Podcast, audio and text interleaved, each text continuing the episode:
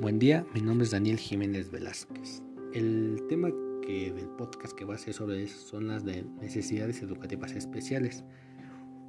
Este tema me interesó ya que fue un concepto que fue en la década de los 70 y se generó ese concepto por un, un punto importante que fue de un informe de la señorita Warno de agrupar a las diferentes dificultades de los niños.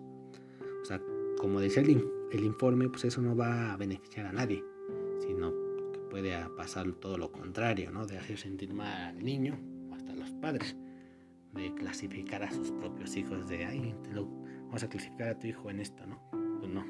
O sea, y se llegó al acuerdo de mejor clasificarlos, de poner personas especiales y de ahí se llegó a crear las escuelas para niños o personas especiales. Ese tema pues, sí me interesó porque tuve una, ¿cómo se dice? Es una experiencia en una escuela que yo estuve. había un compañero que igual era una persona especial, no recuerdo muy bien la enfermedad, pero sí me acuerdo que los profes nos llegaron a contar y sí nos dijeron el nombre, pero la verdad ya no recuerdo. Entonces, ahí teníamos muchas broncas porque él, era muy agresivo, tanto con los profes como los alumnos. O sea, era muy listo, eso sí. O sea, cualquier cosa que le explicabas a la primera le entendía. En los exámenes 10. Pero lo malo es que, ¿cómo se puede decir? Había ocasiones donde él daba una respuesta a lo mejor incompleta, dos que tres veces incorrecta. Se enojaba, se enojaba con los profesores, con los mismos compañeros que llegaron a trabajar en equipo con él. O sea, ese era la, lo malo, y ahí como decía el, el documento, que a lo mejor, también, bueno, yo a mi punto de vista, que a los profesores de tanto preescolar a, a universidad los puedan capacitar para poder, ¿cómo se llama? Para poder tener una mejor,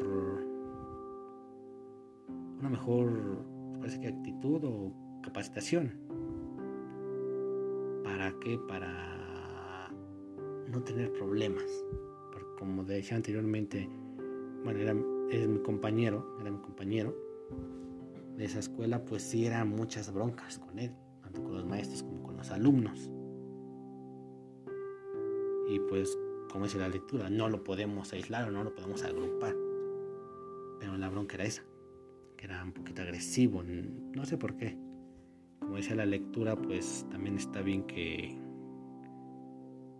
que haya esas escuelas para poder tratar a las personas especiales con maestros capacitados, pero sí no estaría mal que a los maestros de cualquier nivel, sea educación especial o no especial, pues nos capaciten en unos ciertos puntos para poder dar solución a, a ¿cómo se llama? a problemas. Porque eso de que bueno el alumno quiera pegar o compañero, pues sí es un problema. Y así mencionando, pues igual tengo un familiar que estudió de eso.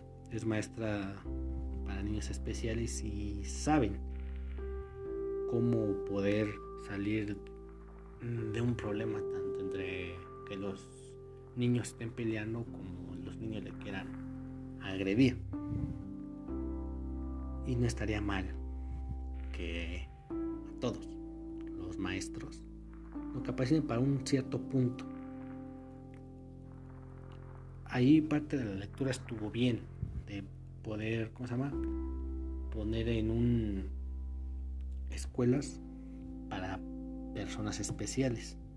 Pero pues como dice, no toda la vida vamos a andar ahí diciendo, ah, pues eres especial, pues vete a esa escuela, ¿no? Que es para niños especiales, no.